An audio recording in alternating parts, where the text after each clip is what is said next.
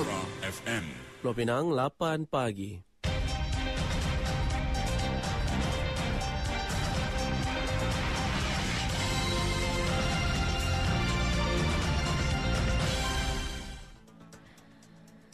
Warta Mutiara bersama-sama saya Nur Aizah Ibrahim. Assalamualaikum dan salam Malaysia Madani.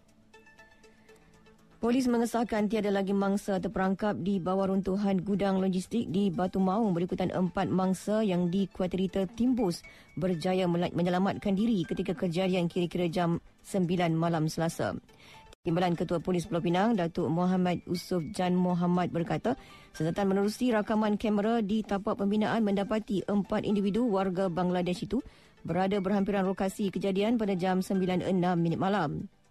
Katanya mereka didapati melarikan diri kerana ketakutan sebelum berjaya dikesan dan ditahan polis pada jam 4 petang semalam.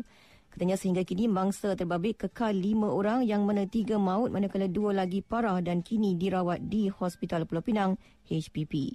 Sementara itu, Timbalan Pengarah Jabatan Bomba dan Penyelamat Malaysia JBPM Pulau Pinang, Zulfahmi Sutaji berkata pihaknya akan mengurangkan jumlah kekuatan anggota di lokasi berikutan penutupan operasi.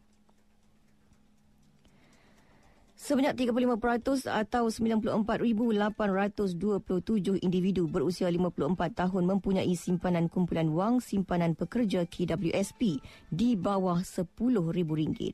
Timbalan Menteri Keuangan Sim Chi Kiong berkata jumlah itu adalah peratusan tertinggi dalam kategori usia 54 tahun. Katanya hanya 4% individu berusia 54 tahun memiliki simpanan antara RM500,000 hingga RM500 hingga 1 juta dan 2% sahaja melebihi 1 juta.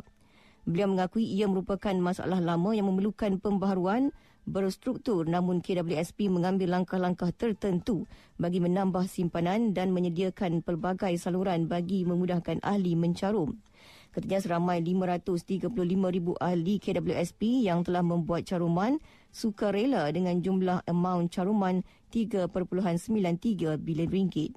Dalam belanjawan 2024, had caruman padanan kerajaan di bawah program air saraan KWSP ditingkatkan kepada RM500 setahun terhad kepada RM5,000 seumur hidup.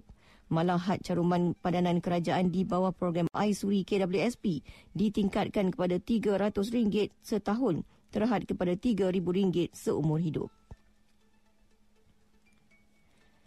Meskipun empat set sistem video bantuan pengadil VAR sudah mendarat di negeri di negara ini namun itu tidak bermakna sistem terbabit dapat digunakan untuk aksi final Piala Malaysia 8 Disember ini.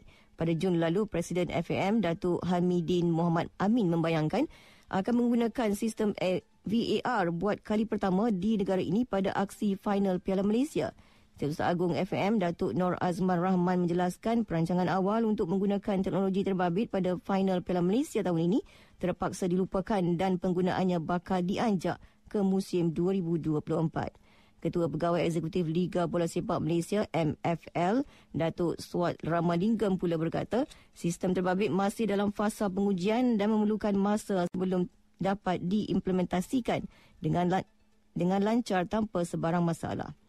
Terdahulu Datuk Stuart mengesahkan empat sistem VAR berada sudah berada di Wisma Persatuan Bola Sepak Malaysia FAM dengan teknologi itu sedang digunakan untuk latihan pengadil sebagai persediaan saingan Liga M musim depan.